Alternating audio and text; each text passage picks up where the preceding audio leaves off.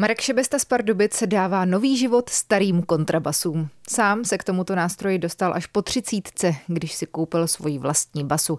Nehrála úplně dobře, ale široko daleko nebyl nikdo, kdo by si s tím poradil. A tak začala nová etapa života Marka Šebesty, která je zasvěcená právě kontrabasům, jejich seřizování, renovacím. Dokonce si jednu basu sám postavil. V dnešním pořadu Kdo umí, ten umí se tedy podíváme s Markem Šebestou do jeho ateliéru, také na workshop, kde své zkušenosti předává dalším a pobaví nás třeba i historkami omáčení basy do cukrového roztoku. Příjemný poslech přeje od mikrofonu Milena Potůčková. Ještě jednou vítejte při poslechu pořadu Kdo umí, ten umí. Dnes s Markem Šebestou z Pardubic, který se věnuje opravám, renovacím a seřizování kontrabasů. Já jsem za vámi přišla do vašeho ateliéru a je tady spousta kontrabasů, některé evidentně hotové, některé tady ve fázi rozpracovanosti. Co byste dělal, kdybychom si teď tady nepovídali? Teď bych se věnoval tady eh, seřízení a nastavení jednoho kontrabasu, který je zrovna tady na stole a teď tam upravuju kobelku a seřizuju dohmat. Je to pro klienta, který si u mě zase koupil kontrabas a v podstatě tenhle ten dal nějakým způsobem jako do protivýkupu s tím, že ještě na něm udělám nějakou práci. Vy kontrabasy opravujete i stavíte. Jak dlouho trvá postavit úplně fungl novou basu. Aby jsme si to teď úplně vysvětlili, jsem rád, že se na to ptáte. Já bych asi o sobě měl říct, že se vůbec neprohlašuju za houslaře, protože na to jsou asi daleko větší fachmani, kteří vyštudovali školu, houslařskou školu, věnují se tomu celý život. A já v podstatě k těm kontrabasům jsem se dostal až trošičku díl. A můj takový jako největší průnik s těma kontrabasama je právě v seřizování, nastavení, kompletních opravách, renovacích. Takže jenom opravujete. Já si myslela, že i stavíte, ale možná mám špatné informace. Dělám svůj kontrabas, dokonce dělám tady svůj kontrabas, který je takového zvláštního tvaru, který můžete vidět, tamhle, tamhle opřená je přední deska. Ale upřímně je strašně těžký rozdělit čas, a to asi zná každý houslař, byť já jsem říkal, že houslař rozhodně nejsem, nebo to označení vůbec bych nepoužíval, tak ale je těžké vybalancovat čas mezi tím, kdy je čas dělat to, co tohle to řemeslo průběžně živí, a to jsou, to jsou opravy, seřizování, jak říkám, renovace. A potom tam vytěsnit nějaký ten čas na nový nástroj, protože to jsou stovky hodin, který zase na druhou stranu je taková jako investice, až ten kontrabas bude, tak ano, tak ono se to zaplatí určitě a vyplatí, ale do toho je pořád nějaká průběžná práce.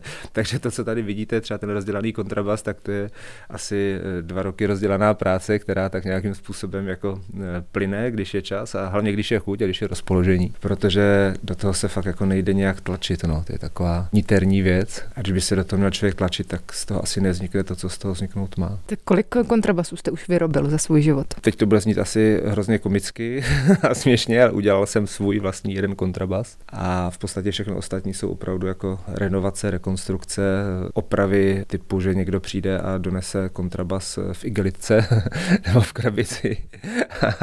a je to taková až, až někdy jako forenzní činnost eh, zjistit vlastně, co kde, jak bylo a nějakým způsobem se přiblížit k tomu originálu. Říkal jste, že ten váš kontrabas je tvarem jiný. Já jako like to nevidím, tak můžete mi to popsat. Posluchači to vůbec nevidí. Když se podíváme před sebe, tak vidíte, tady jsou kontrabasy nové, kontrabasy hotové, ty nejsou z mé produkce, mají nějaký tvar, je to takzvaně houslový tvar. Vidíte, že mají rušky, je to taková stavba, která připomíná housle, což asi každý dokáže představit. Do toho tady před námi leží jiný tvar kontrabasu, to je takzvaně gambový tvar. Já nevím, jestli přesně vidíte, ale tady, tady jsou růžky Aha. a tady nejsou. Jo, to, ten kontrabas vyšel historicky z violi da gamba a má jiný tvar. Je to tvar, který hodně byl preferován houslaři tady v Čechách a, a v Německu, zatímco ten violový tvar má kořeny spíš v Itálii, ve Francii. No a když se teda dostaneme k tomu mému tvaru, tak vidíte, že to je něco mezi, že nahoře jsou růžky, ale dole už chybí. A vlastně i tohle to dalo by se říct, že to byl známý tvar, když by rušky nebyly ani nahoře. Říkal se tomu česky jak hruškový tvar, kdy ta basa je poměrně taková jako jednoduchá stavbou, projevuje se i jinak akusticky, ale zase třeba špatně se nosí, jako, jako pragmatický přístup. takže, takže ty rušky jednak tam mají nějakou funkci z hlediska stavby, statiky toho nástroje a potom jakou pragmatickou, aby se to třeba dobře nosilo. No a mně se i ten tvar líbí, takže takhle jsem si to vymyslel a takhle ten nástroj bude vypadat a doufám, že bude hlavně dobře hrát. Posloucháte pořad Kdo umí, ten umí. Dnes především o kontrabasech. Marek Šebesta si jednu svoji basu postavil. Většinu času ale věnuje opravám těchto nástrojů. Když budu mít ze staré půdy nějakou basu a budu na ní chtít hrát, tak vám zavolám, donesu vám ji a co vy s tím musíte všechno udělat? To nebudete první, nosí se sem basy i ze sklepa, kam zatejkalo a to x let. Takže když takovouhle basičku donesete, tak já budu rád, protože když zjistíme, že ten nástroj má nějaký potenciál a nemusí to být třeba ani v tom jako smyslu hudebním, může to mít pro vás nějakou, nějakou emoční hodnotu. A takových nástrojů je plno. No tak je radost pro mě jako vrátit život tomu nástroji nějak. Každopádně, když přijdete s takovou basou, no, tak se musíme nějakým způsobem podívat, kde je problém, jestli těch problémů není třeba jako úplně zase moc. Iž musím říct, že doteďka se mě stalo pouze v jednom případě, že jsem řekl, to opravovat nemůžu, protože není na co navázat, protože v podstatě každá část je problém. Není tam nějaký jako jediný pevný bod, u kterého by mohl člověk začít. A potom v takovém případě jako to není otázka, že by to nešlo, ale v podstatě by to bylo dělání kopie toho nástroje a pak to asi postrádá smysl. No. Vzpomeňte na nějaký nástroj, který vám utkvěl v paměti, který vám takhle někdo donesl a opravoval z toho. Tak to byly nástroje dva. Jeden byl ze sklepa, jak říkáte, eh, a druhý byl zase z nějaké hospody kde ho pán koupil, možná dostal nějakou reciprocí. Vyhrál v kartách. Vyhrál v kartách, možná vyhrál v Mariáši, netuším. A ten z té hospody, tak ten opravdu pán přinesl, jak říkám v ozovkách v igelice, možná ho přinesl v krabici, část byla v krabici, část v igelice. A to mě hodně utkvělo, to byla náročná oprava. A ten druhý kontrabas, ten byl zase ve sklepě, to je teď v nedávné době. U toho prvního byla aspoň dobrá přední deska a zbytek byl špatně. Tady to bylo přesně naopak, že přední deska byla na pět dílů a zbytek zase byl nějakým způsobem jako v pořádku. No tak každopádně takovýhle kontrabas, když opravuju, tak je to nespočet hodin, abych to všechno dal dohromady. Jsou tam takzvané podlepky, plno věcí se rekonstruuje, tam, kde chybí nějaké dřevěné části a kde je vlastně ta náročnost časová, tak je v tom, že já když něco udělám, tak u toho dřeva, když to chci spojit, no tak to většinou přilepím klihem a musím čekat. Musím čekat, až to zaskne, až s tím budu moct dělat něco jiného. Takže vlastně i kdybych třeba ten den jako mohl udělat víc práce na tom konkrétním nástroji, tak stejně jsem limitovaný takovými přestávkama. Takže slepujete, opravujete, lakujete taky, aby to nakonec celé vypadalo i hezky? Určitě, tak to je ta finálovka, ta povrchovka, takže ano, lakuju, mořím, používají se olejové barvy, lihové barvy, mořidla.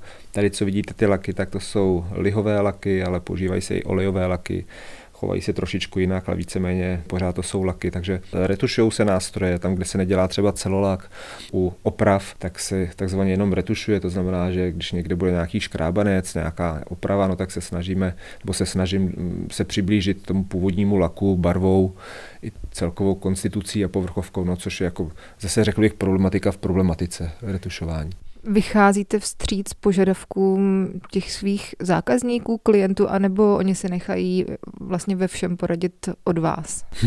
No, je to hodně o důvěře. Samozřejmě snažím se víc vstříc tak, jak to jde. Na druhou stranu ta důvěra tam je od klientů a plno věcí nechávají na mě. No. Už jenom třeba z toho důvodu, že jako technologicky je možné něco a, a něco ne. O tom třeba ten zákazník sám neví, nemá informace ale určitě vždycky jako dojdeme nějakému kompromisu nebo nějaké schodě. V pořadu Kdo umí, ten umí vám dnes představujeme Marka Šebestu z Pardubic a ten nám zase představuje kontrabasy. Máte tady v ateliéru dva, čtyři, šest, sedm nástrojů, na které by se zřejmě hned mohlo hrát. To je co za nástroje? Nějaká sbírka vašich opravených kontrabasů a ukázka práce? Ne, ne, ne, to jsou úplně nové nástroje. Já tady v Čechách zastupuju mistra houslaře Joana Bukura, což je rumunský houslař, který vyrábí celou smyčcovou rodinu, to znamená od houslí po kontrabasy a v podstatě se známe plno let a jsem přesvědčen o tom, že ty kontrabasy dělá dobře, z dobrého materiálu, rozumí problematice a nechci říct, že by neměli konkurenci, to vůbec ne, ale v tom významu poměr cena a nějakého výkonu zpracováním, tak to jsou kontrabasy, které jsou vhodné pro konzervatoristy i třeba do orchestru.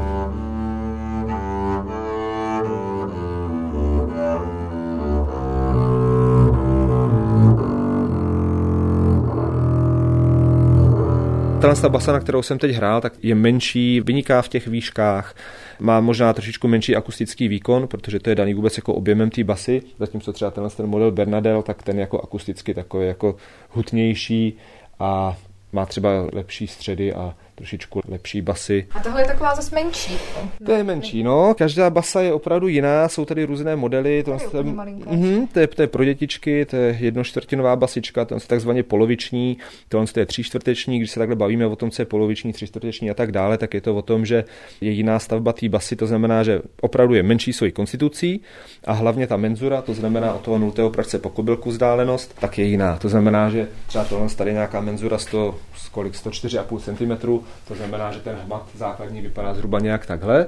A když ji budu hrát na tu malou, která je pro děti, tak z tohle z toho rozpětí se dostanu sem, což je daleko přirozenější pro děti, aby mohli vůbec hrát a tu dětskou ručičkou to nějak jako pojmout. No. Tahle basa má struník až mm-hmm. takový designový. To je takzvaný kompenzační struník, kdy, když se podíváte, tak tohle je takzvaně znělá dílka struny a to se pod kobylkou a ke struníku, tak tomu se říká neznělá dílka struny. Ale ono to tak jako není, protože já bych mohl zahrát i tady a vidíte, že nějaký zvuk to dělá. No a i ta neznělá dílka struny má nějaký vliv na tom, jak ta eh, basa bude znít a třeba když tam jsou nějaké vlčí tóny, wolf tones, tak tenhle ta neznělá dílka má na to vliv.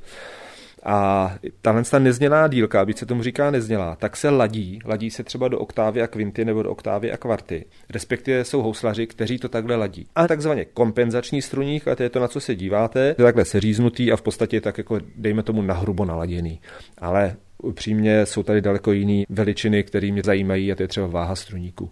Takže jestli je někde kompenzační struník nebo ne, to si myslím, že je opravdu hlavně otázkou designu a taková váha a zavěšení, kde to bude, to znamená, jestli to bude blíž ke kobylce nebo níž, tak to je daleko důležitější. Koukám tady na tu basu, má jediná pět strun, ostatní mají čtyři struny. Jak to? Je to tak, tahle ta jediná basa, kterou tady vidíte, tak to je pětistrunný speciál do orchestru, kdy tam je ještě přidaná ta spodní struna laděná v C nebo v H a v podstatě to má opodstatnění v tom, že kontrabas v orchestru, když hraje, tak většinou hraje party stejný s violončelem a už by tam jako chyběl ten spodní tón, nebo by se asi musel dohledávat někde výš, takže se tam dává ještě tato, tato pátá struna.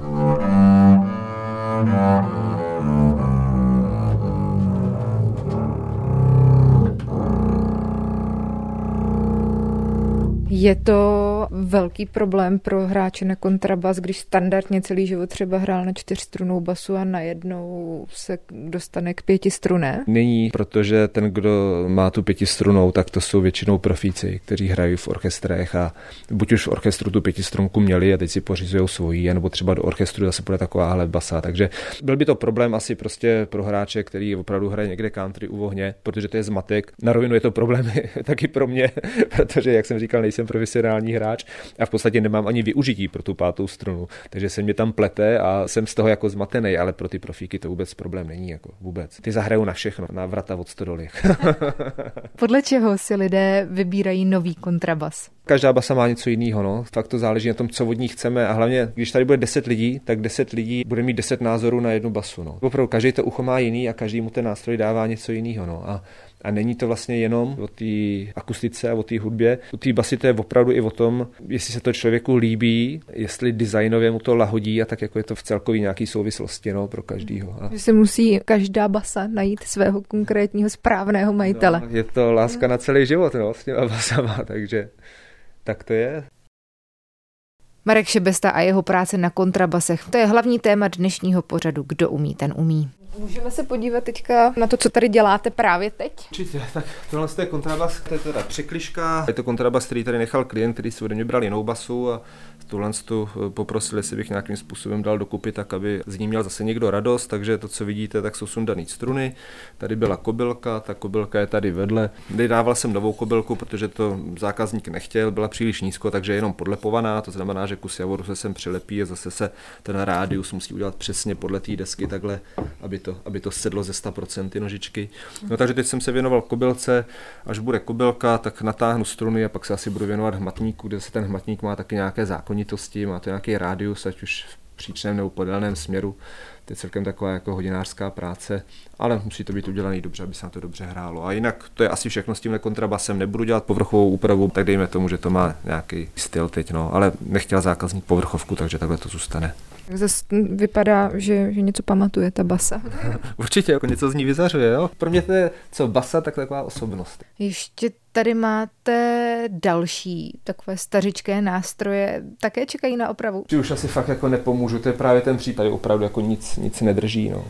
Zrovna tak ještě vlastně vidíte, ještě jeden případ. Tahle ta deska. To je kontrabas, který jsem vykoupil od klienta, který si u mě bral jinou basu a je to basička zajímavá v tom, že je od nějakého pana Patočky, Benjamina Patočky, což byl významný houslař z krkonožské eh, školy, z Pasek nad Izerou. A tak jsem říkal, fajn, to má smysl, vezmu ten nástroj, dám ho dokupy, někomu udělá radost. No a když jsem ho rozdělal, tak jsem zjistil, že je mi to blbý, ale tak to je, prostě byl tak strašně špatně opraven a v podstatě zničen v historii. Že ta deska je tak tenká a tak prostě špatně opravovaná, že já už jako ji nedokážu dát dokupy. No. Tam už není žádný materiál, to je v podstatě papírový nástroj. No. Takže jste si nechali jenom tu přední desku? No, teď je to sundaný a já myslím, že si ji asi takhle nechám a tím to asi skončí historie tohohle nástroje. Bohužel, stává se to. Dá se říct, jakou má basa životnost? Kolik let to vydrží. Mm. Jsou nástroje, které jsou 200 let starý a, a hraje se na ně, takže já si myslím, že takhle to klidně může být. Závisí strašně moc na tom, jak je o tu basu postaráno. No. To znamená vlhkost a teplota, to jsou takové dvě základní veličiny, které předurčují, jak co ta basa jako vydrží a, a jestli bude dobře hrát. To znamená, jak to bude vysychat to dřevo, jestli nějak jako kontinuálně, nebo tam budou nějaké šoky, ať už teplotní nebo vlhkostní a, a to je špatně. Je něco speciálního kolem kontrabasů, co žádný jiný nástroj nemá?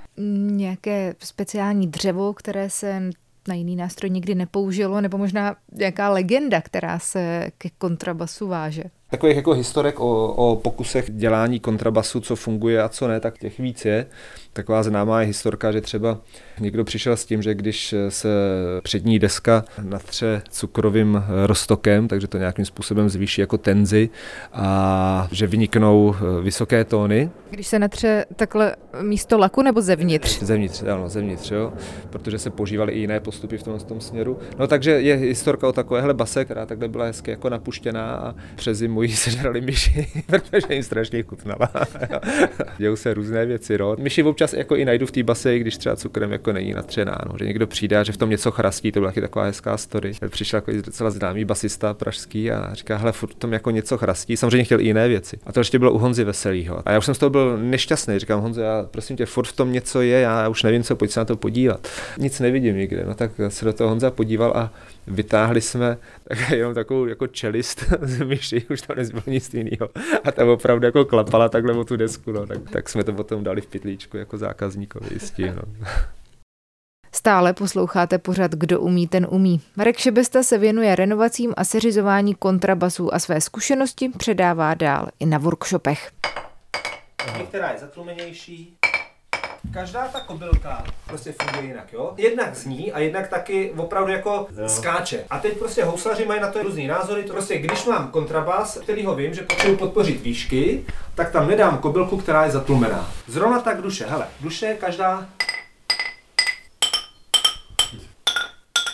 Takže když vybírám dřevo na duše, který zase má být prostě, má to splňovat nějaký parametry, tak jeden z těch parametrů je pro mě i tohle. A většinou mám rád duše, které jsou lehký a jsou co nejživější, protože je tam předpoklad, že prostě tu energii budou předávat dobře na tu zadní hmm. desku. Slyšeli jsme o kobylkách a o duších. Ve svém ateliéru dnes pořádáte workshop. Co je cílem, aby si potom účastníci sami dokázali opravit svůj nástroj, svůj kontrabas, nebo aby si ho postavili? Já si, já si myslím, že cílem není to, aby si dokázali sami opravit kontrabas, ale cílem je to, aby odsud odjeli a měli představu, jak by kontrabas měl být seřízený, protože jedna věc je mít představu o tom, jako co udělat pro to, aby dobře hrál, aby se na něj hrálo dobře, a druhá věc je to samozřejmě umět jako nějak řemeslně. Nemáme asi tu ambici, aby, aby jsme se pouštili úplně do řemesla, ale spíš jako aby třeba sami tušili, co je dobře, co je špatně na tom kontrabasu, kde je nějaká mezera, anebo co by třeba jako rozhodně nemělo být tak, jak zrovna je. Čili jde mě o to, aby odjeli s nějakou znalostí toho, jak by měl třeba ideálně nástroj být seřízen. Budou sami umět si s těmi základními věcmi poradit? Já doufám, že ano, ještě na to máme zbytek ne. Snažíme se dotknout celé ty problematiky, ale teď se už se budeme věnovat jenom tomu praktickému, takže to, co můžou tady chlapi sami jako nějak ovlivnit a doma si třeba nastavit, tak tomu se budeme věnovat. Můžu se zeptat i vás jako účastníků? Já jsem Pavel. Pavle, co očekáváte, že až v pět hodin budete opouštět tady místní ateliér, takže budete znát? Přesně tak, jak Marek povídal. Jsem rád, že jsem to dobře pochopil. Chci se dostat k tomu, abych jako dokázal ten svůj kontrabas eh, i laicky nastavit tak, aby byl spokojený se s tím zvukem, který z toho kontrabasu jde. Abych věděl, že nemusím hned k nějakému houslaři, k odborníkovi, aby mi řekl, já nevím, co s tím, něco mi s tím udělej, ale budu se moc říct, tohle má být takhle, tohle má být, já to nastavím, udělám si to. A až když přesto to nebude, tak pak teprve můžu k tomu houslaři, že budu mít znalosti, které normálně jako nepotkám. Jak dlouho hrajete na kontrabas? 20 let. Druhým účastníkem workshopu je Lubor. Jaký je váš příběh s kontrabasem? Já jsem studoval kontrabas na konzervatoři a učím na základní umělecké škole. Mm. Učím kontrabasy, takže mám plnou třídu eh, různých velikostí těch nástrojů a právě tahle ta problematika mě zajímá, abych eh, věděl a rozuměl eh, jak fyzikálním vlastnostem, tak i to, jak vlastně správně se řídit ty nástroje pro ty děti. Na konzervatoři se tohle neučí, ta praktická stránka té věci, toho nástroje. No, jak to říct kulantně. Já to řeknu, neučí. Myslím, že to je velký, velký průšvih, že opravdu, když za, mnou chodí studenti, kteří no. hrajou výborně, ale oni netuší nic o tom nástroji. To se jako nechci nikoho dotýkat, ale myslím si, že tohle je opravdu jako mezera na konzervatořích. To říkám otevřeně a snažím se v tom něco dělat. Co? Že pořádáte své workshopy nebo třeba i v rámci toho celkového vzdělávacího systému? Ne, tak na to samozřejmě nemám prostředky ani ambice, to bych asi musel být eh, lobbysta na správném místě, ale průběžně nabízím konzervatořím právě takovéhle workshopy. Zešlo to od studentů, ptal jsem se, jestli by měli zájem o něco takového, jestli se něco takového učí učí a v podstatě jednoznačně odpověď neučí. Myslím si, že to k tomu ale patří. Promiň, že jsem do toho skočil, no, ale, ale tak to je přesně, jo. přesně tak. Roky, roky tohle to prostě kritizujeme už z pohledu těch kantorů jo, na uměleckých školách. Měla by to být součást nauky o nástroji. Marek Šebesta je dnes hostem pořadu Kdo umí, ten umí. Povídáme si o opravách a renovacích kontrabasů, ale zatím jsme se nedostali na téma hry na nástroj. Vy sám hrajete. Od kolika let? Začínal jste vyloženě s basou, nebo jste předtím hrál na něco jiného? ano, já hraju, ale není to tak, že bych hrál na kontrabas od mala, od tutlého věku. Vůbec ne, naopak, naopak. Já jsem hrával na kytaru, Hráli jsme klasicky s klukama country u ohňů a ve skalách, ale jednoho dne, a to není zas tak úplně dlouho, přišel jeden kamarád s kontrabasem. Říkám, není to dlouho, tak je to třeba 15, já nevím, 17 let, už čas letí. A mně se to tak líbilo, ten kontrabas, že jsem říkal, tak na tohle chci hrát. To úplně pozvedlo prostě všechno, ta basa opravdu jako tvrdí muziku. No. Takže začal jste hrát po třicítce na kontrabás. A až teprve s tou hrou přišel ten zájem o tu stavbu a všechno jste se vlastně učil tomu řemeslu. No, tak, tak to je, no. To je takový zajímavý na tom životě, že opravdu nevíte, jako kam vás ty cesty zavedou a, a co bude za rok a za dva roky a kam se to bude odvíjet. Takže je to tak i s tím kontrabasem, kdy v podstatě já jsem začal hrát na kontrabás. Pořídil jsem si svůj první kontrabás, a teď jsem zjistil, že se na to jako nehraje dobře a že s ním potřebuji něco udělat. A v podstatě já jsem nenašel nikoho, kdo by byl schopný mě s tím jako něco udělat, nebo že by byly nějaký materiály dostupný, co se týká seřizování kontrabasu. Takže jsem hledal na fórech, na zahraničních fórech, tam jsem jako našel dost věcí, ale víceméně pořád to bylo tak, jako že někdo něco udělal a řekl, hele, to by mohlo fungovat a zkuste to takhle a takhle. No takže já jsem to takhle zkoušel, nějaký výsledky to mělo a v jednu chvíli jsem si řekl, že už to vlastně takhle nechci dělat, že nějakým způsobem do toho chci proniknout trošičku víc. Začal jsem se dívat, jaké jsou možnosti vlastně vzdělání v tomhle tom směru a našel jsem houslařskou školu původně v Lubech, dneska v Chebu při integrované střední škole. No a následně jsem zjistil, že na té škole lze eh, studovat eh, v individuálním režimu. Takže jste dojížděl a vyučil se? Nevydržel jsem tam v prváku, protože já jsem měl zájem o kontrabasy, tam to bylo všechno o houslích. V mě říkali, hele, kontrabas dělá ten, kdo už nevidí na housle.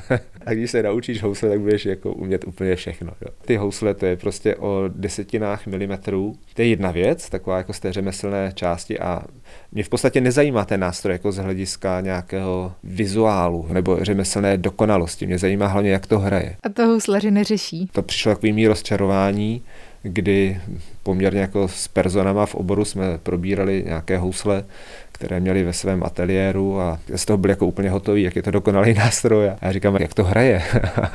a říkám, no, já ještě nevím, já jsem na to nehrál. Jako. no, takže, takže po nějakém čase jsem odešel z té školy a s tím, že mě to fakt jako nic nedávalo a vím, že housle dělat nechci. Já dělám jenom kontrabasy, věnu se jenom kontrabasům.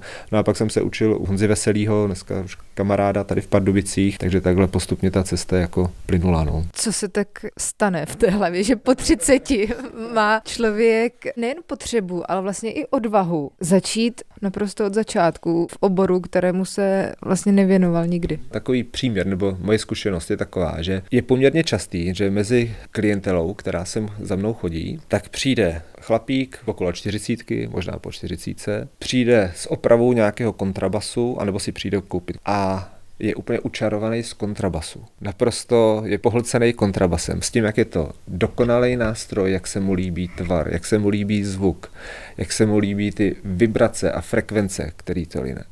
A já, když se s těma lidma takhle bavím, tak se jim to stalo taky až v tomhle věku. Takže do kontrabasu musí člověk zkrátka dospět. Asi jo, asi jo, no. Asi jo, myslím si, že ano. Buď se tak narodí, jsou dětičky, které hrajou opravdu od mala, taky dost kontrabasistů, a to je častý, tak to jsou muzikanti, kteří hráli na úplně jiný nástroj a dostali se ke kontrabasu. Jeden z mých kamarádů, tak to byl trumpeťák, který se hlásil na konzervatoř a řekli, hele, je trošku něco jinak, vidíme, že by tady mohly být nějaký mezery, ale, ale máme volno na, na kontrabasové sekci a je z něj jako dneska výborný kontrabasista. Takže ty cesty k tomu kontrabasu jsou opravdu různý. Uzavírá naše dnešní povídání Marek Šebesta. U některého z dalších dílů pořadu Kdo umí, ten umí se těší na slyšenou Milena Potučková.